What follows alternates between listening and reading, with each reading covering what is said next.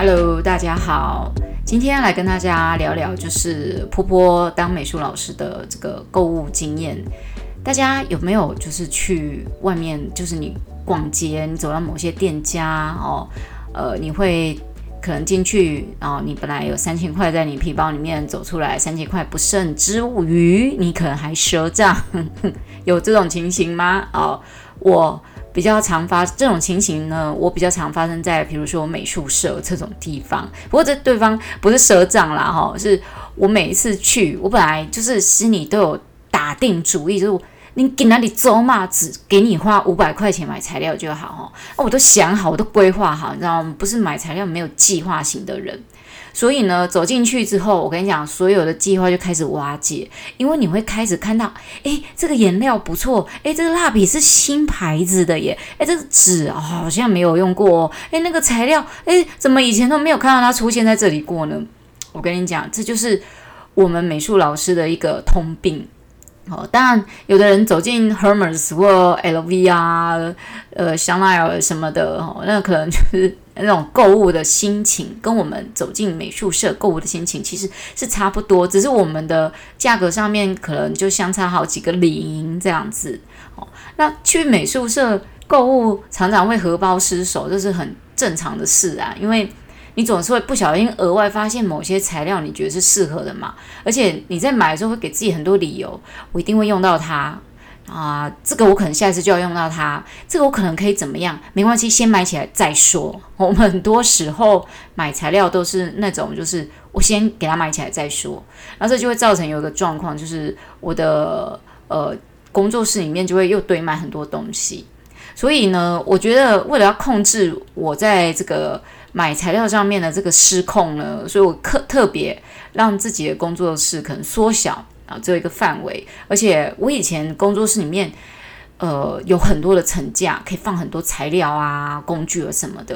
然后我以前甚至有租过一个更大的空间，是在那种呃文创园区里面去租了一个就是很破烂的。空间哈，文创园区就这样嘛，他们都利用很多已经就是快废弃不用的什么仓库啦，什么呃什么特别一些地方。然后我还特别在那个，因为我那次租了十三平，我做了一个将近快一平的工那个工具柜，你知道吗？我真的觉得我疯了呢。没有啦，应该没有一坪，大概半快半坪吧，就是一个很大的柜子。那那个柜子是我自己用木头一一个一个这样相接起来的。我那时候就是很。很疯，很疯做木工这件事，所以我就去买了很多木板回来，自己钉钉敲敲打打，又刷油漆又干嘛的啊，这样子。然后我甚至还做了很多那种小小车，那种什么嗯小摊贩的车子哦，就是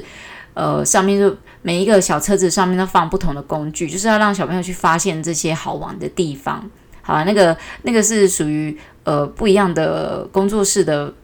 呃，怎么讲设计？我改天再跟大家分享我这个在文创园区里面设计的这间教室。那呃，为了要让我自己不要去买太多的这些材料工具呢，我有后来搬回这个比较小的工作室之后，我就我本来一开始有放很多层架，在墙壁上钉了很多层架，然后钉很多层架就是这样子吼。对我们这这个层架对我来讲就是一个。呃，置放我自己工具材料的地方，所以我看得到的，我就可以用得到。我本来心里是这样想，我看得到，我就会用到它。殊不知，就是越叠越越塞越多，你知道吗？越塞塞到那个有一些东西我已经看不到，我也一直用不到它，那就会造成一个问题啊，就是我的工作室整间看起来就会很乱。所以呢，我后来为了要让我自己。学会控制这个材料，我到我跟你讲，我到现在都还在学会。我觉得我最近比较有心得，才敢跟大家分享。我就把所有墙壁上本来放的那些层架，我全部都拆掉。然后拆掉之后，那些层架呢，我改成平面式的。大家有看过那个 IKEA 那种有洞洞板的那一种没有？我就改成那个样子啊。不过因为后来腿摔伤，我就没办法钉吼。然后等到我好腿伤好了，我才会来钉。那我另外一面，我把层架都拿掉的时候呢，我依依照的那个层架上面本来就有的挂钩的洞洞啊，我就呃去布置上我所有的一些小画作，所以我就有一面墙是那个画作区，然后会有另外一面墙是平面的工作区，我觉得这样会比较好一点。好啊，不过这个都不是今天分享的重点。大家应该开始在讲说，哦，我现在是不是今天要来分享这个呃，怎么样布置教室里的工作区吗？不是，不是，那个改天再说。我是最近就是看到呃，网络上有一些文章，有一些心得，尤其我看到有一篇文章是说，他那个文章我觉得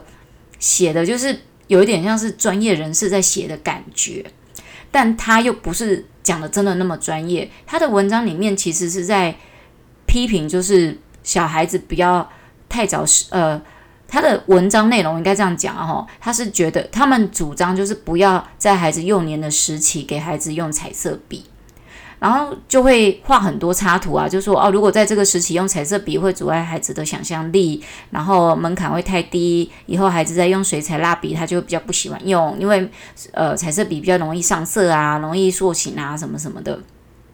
那我看完那篇文章之后呢，我觉得这个就是有一些人可能他们对，我觉得他们本身并不是念呃跟美术相关科系有关的人，他们可能就只是念教育相关的，或者是可能是他在教育方面是专家。但是我觉得这样文章有一点会误导人家，认为说幼年时期使用彩色笔是一个不好的事情。就好像我们在那种英语学校，有没有都会听到那个老师会跟小朋友说 “No Chinese, No Chinese” 的意思，就是因为他们要学讲英文，所以他们就跟就会跟小朋友说不可以讲中文一样。那我现在看到这个彩色笔，我也觉得好像就是 “No 彩色笔, No 彩色笔”的感觉，好像幼稚园就不要用彩色笔，用彩色笔就是剥夺孩子创意的发挥。其实我觉得这个他这一篇文章有一点比较偏颇一点。那我我也不是说哦一定。赞成就是呃使用彩色笔是好的，我也不是站站在完全赞成这一方。我觉得我们要来评评证一下这个呃观念，孩子用什么样的材料啊，在幼年时期对他来讲都是一种很好的学习跟刺激。只是说我们不要太单一给孩子彩色笔。我觉得他的文章应该要去呃讲一个比较。特别的这个观点就是不要只单一给孩子一种材料。你如果在幼年时期让孩子一直只使用蜡笔去画画，我觉得孩子不会从用使用蜡笔当中去获得很大的成就感，而且他的精细动作也不会画得很好。为什么？因为蜡笔吼，它本来就是设计比较粗、比较粗略的一种。工具，它就是一个圆柱体而已，它没有办法很细。如果你蜡笔削得很细，你要去画那种，比如说，呃，色铅笔里面也有那种蜡笔的系列，但它不是软的。那孩子在用的蜡笔其实有分软跟硬的，然后不同品牌它就有不同的色调。我觉得蜡笔是一个让孩子可以去学习涂大面积、捉握能力，还有就是手眼协调一种蛮好的一种。方式，但是蜡笔跟其他的呃，像水彩啦、压克力啦、色铅笔都是可以一起互用的，甚至是呃彩色笔之类的。那我有时候会考验小朋友的那个 那个技术，就是他们跟我学那么久，我就问他们说：今天我有彩色笔跟蜡笔，你觉得彩色笔要先用还是蜡笔先用？他们都会告诉你彩色笔要先用，因为彩色笔画完那个一个状态之后，蜡笔压在彩色笔上面。这样子总比彩色笔去画在涂在蜡笔上面好。你看蜡笔只要涂到，哎，彩色笔涂到蜡笔的蜡之后，我讲那个彩色笔就毁了。那彩色笔其实，呃，一早起来讲好了，它其实是一个很好着色上色，然后画线条啦、画人物什么都可能比较方便。可是彩色笔也有分粗、中、细，还有不同的品牌，还有就是，呃。这个彩色笔它所使用的那个里面的那个化学的那个颜料的成分如何？哦，也不是每个彩色笔都很 OK，但是我觉得彩色笔可以帮助孩子建立蛮好的着色的信心。他可以用彩色笔学习着色这件事，如何去学习到平均着色，还有精细的一些线条感的表现。但它不是唯一的，因为色铅笔也可以做得到像这样的成就。只是色铅笔它画出来的色泽可能没有彩色笔这么的鲜艳，然后明亮度那么的明显。哦、所以我通常会让孩子色铅笔跟彩色笔一起并用。让大家看年纪，如果是很幼小的孩子，我们当然也会有呃使用到水彩跟压克力。其实越小的孩子哦，我会让他们用那种浓稠的颜料，浓稠可能。不代表水彩。水彩大家通常哦会把好像水性颜料就全部一概都称为水彩，其实水彩有很有分的。那我们简单来讲好了，水性颜料它就是那种你容易被呃，你如果沾到了哈，你可以水洗一洗啊就洗掉了。那呃，像那种比较像亚克力那种塑胶型原料呢，它洗碰沾到衣服干了，它是洗不掉的。那我会用比较浓郁的颜料让孩子来学习涂画哦，但是三岁以下你让他尽量就是涂鸦。但是你到接近三岁的时候，你要开始让他了解，因为孩子的智力会跟着他的绘画能力一起在发展的。我不能去说绘画能力好的人，哦，智力就比较高，没有这种科学上没有这种很，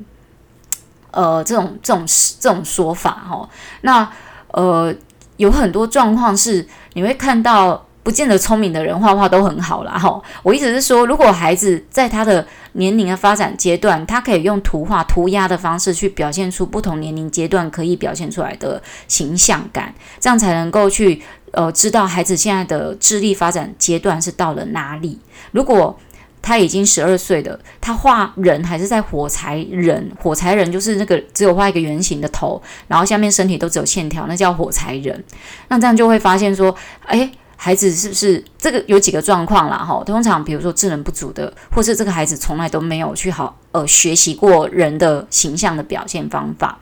然后我觉得绘画对于一个人的学习的状态是很重要的影响。那他需要的就是成就感。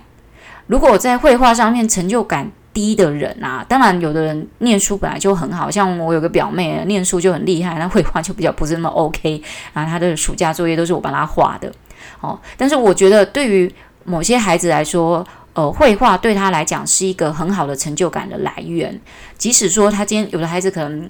天生功课就就是学习能力比较不佳，可是可以在不同的事情上面去获得成就感是很好的。那我们在说，呃，学习这个比较精细一点的绘画的能力呢，可能在你逐渐接近三岁的时候，可以慢慢告诉他形象的表现，而不是一直一辈子都不告诉他说你该怎么，你可以怎么画，该怎么画这样，因为。某些时候，你还是可以告诉他说：“哦，其实人物的表现可以这样，可以那样。哦，你可以呃呃用蓝色加黄色变成绿色。哦，就是有一些原则可以告诉孩子，但是孩子的创造的状况之下，我们不去局限它。那我们再讲回来，彩色笔好了。彩色笔其实呢，我们刚才有讲分粗中细嘛，所以细的很适合画线条，粗的适合涂色。”那孩子也可以从细致的那个比较细的细笔里面呢，先去学习线条的变化，然后再用彩色笔比较粗的去学习涂色的哦。涂色其实可以让孩子学习手眼协调的能力。以前哦，曾经有一些教育学家就很抨击着色本对孩子是一种创造力的呃阻碍。好，那他们就有去提出他们的论点，但是我记得他们提出这个论点的时候。好像就是我有去查过一些论文，但他们没有很实际科学的实验，只是一昧的觉得说着色本对孩子就是不好的一种学习，就是学习艺术方面啦。但我觉得他们错了，因为现在你有没有发现成人有很多那种着色本？其实着色这件事情，它只是在一个框框内着色，可是你们要着什么颜色是孩子自己的选择，他们只是被一个框框限制住。但是我让孩子的话。呃，可能我着我不会让孩子画着色本啊，但是有时候我们去参加一些绘画比赛，他会有一些已经预设好的角色是在那个呃比赛用的纸上面。但是其实很多比赛他们都鼓励孩子在这个着色的框框外，他们可以跳出这个框框去思考外面可以怎么画。然后他这个只是给孩子一个基础的发想而已。所以我觉得着色本它并没有错，哦，错是在于你不会使用它。如果你会知道怎么使用着色本，还是在着色的时候，你可以鼓励他使用多种多元的颜色，即使那不相干的颜色，也可以试着画在一起。颜色上面还可以再去叠颜色，比如说黄色涂完了，你等那个干了之后，你可以在上面涂红色的点点嘛，对不对？所以谁说彩色笔它不能够创意的发挥？那个是不懂得使用材料的这个工具的人才会去讲这种话。哦，今天有点像是要来帮那个诶彩色笔做平反哦啊，不知道有没有什么彩色笔的厂商可以来找我做一下 业配。好，我们再来说，呃，彩色笔可以跟什么样的工具一起互用？其实像彩色笔画完的时候，或者是呃比较大一点的孩子啊，我会跟孩子说，诶，你可以在彩色笔要干哦，等那个彩色笔画完干了之后，你可以再上一次彩色笔的颜色，比如说黄色，你上面再上一次蓝色，它可能会变成绿色的效果出来，或者是你在画的时候就直接去染色，它就变成绿色，这是一种混色的好玩的地方，然后。彩色笔有分分，我们刚才讲粗中细嘛，粗中细你就可以去变化出不同的线条。一棵树可以用粗中细不同的彩色笔来画出一棵树的创意感出来。那还有就是说，呃，比较大一点的孩子，比如进入小学之后，我们就会开始慢慢让孩子学习用色铅笔这件事情。好、那色铅笔，啊，大家不要误会哈，前面我不是一直让孩子用彩色笔的，彩色笔其实我都是让孩子在比较接近小学之后，我才开始鼓励他们用彩色笔的。那色铅笔呢，是一个蛮好练习，就是基础素描的一个概念的开始。那而且色铅笔它颜色也多哈，然后孩子可以先用色铅笔打草稿，打草稿完之后呢，再去上色。那上完颜色，有时候你想要让色铅笔，呃，它画出来的人物或者是场景更加再丰富一点的时候，其实是可以用彩色笔再去润色的。不知道大家知知不知道？很好，你如果不是常使用这种工具的人，你可能会不知道；常使用的人可能就会。知道我在讲什么？你在色铅笔，因为色铅笔画出来本来就是比较色铅笔的色泽就是比较偏淡，那彩色笔呢本本身就是比较浓的色系。好，那这个色系呢，它就可以呃，色铅笔本来就是干性的颜料，所以彩色笔可以在色铅笔画完之后，马上就再上色，再去润色。比如说我的人物上面，我可以画脸颊，有呃两个红彤彤的什么呃。害羞的那个小红晕这样子，这就是一种多媒材、复合媒材的运用。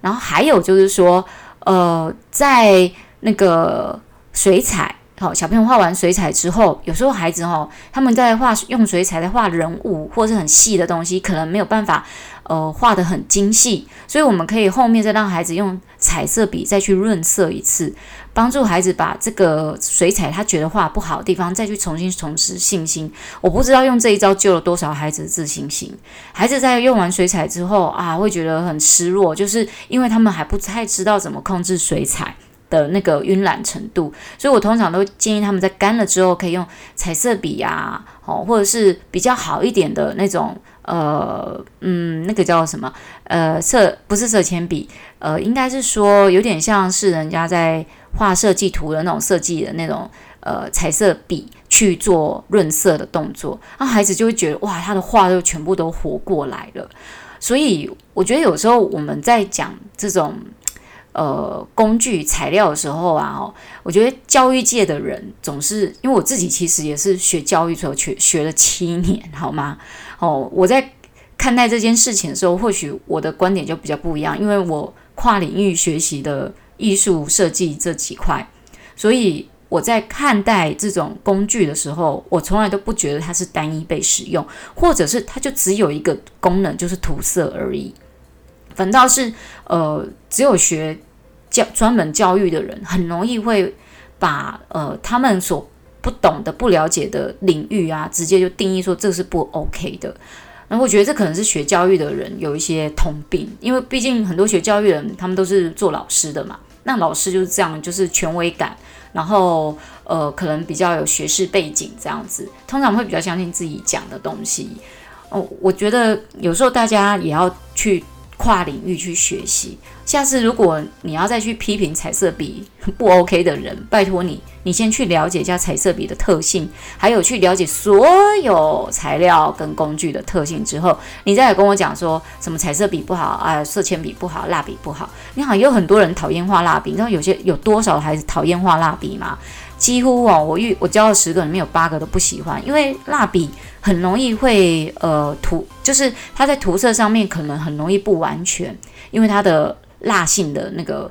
原料的原理，还有就是说它不容易画的很细致。当然那是不懂得怎么去用嘛。我跟你讲，蜡笔。你可以用粉蜡笔画出跟油画一样的效果，诶，你这样跟孩子讲之后，小孩子通，你知道，小孩子就是他没有学过，他不懂，他听啊，可以这样，他们就会发现，诶，蜡笔也是一个很棒的一种材料跟工具。然后彩色笔呢是孩子最喜欢的，可是我跟你讲哈，彩色笔我还是真的建议，嗯，晚一点给孩子开始去使用，比如说小一之后，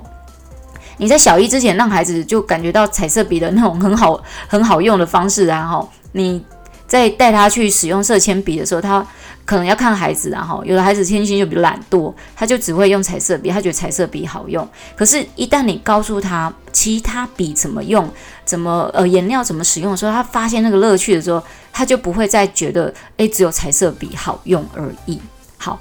今天的分享就到这边喽。虽然有一点短，但是呢，希望可以帮助到大家知道有关材料跟工具的使用的正确观念。所以我觉得学教育的人呢，或者学心理系的呢，什么的，我觉得大家都是要互相跨领域啊。如果你今天讲艺术界的东西，诶，你可以去艺术界学习、学习、学习，了解一下啊，再来提出这个观点，或许会比较好一点。然后啊，这个完全就只是我一个美术才艺老师的想法而已。好喽，感谢大家今天的收听，欢迎大家再次收听波波走走，拜啦。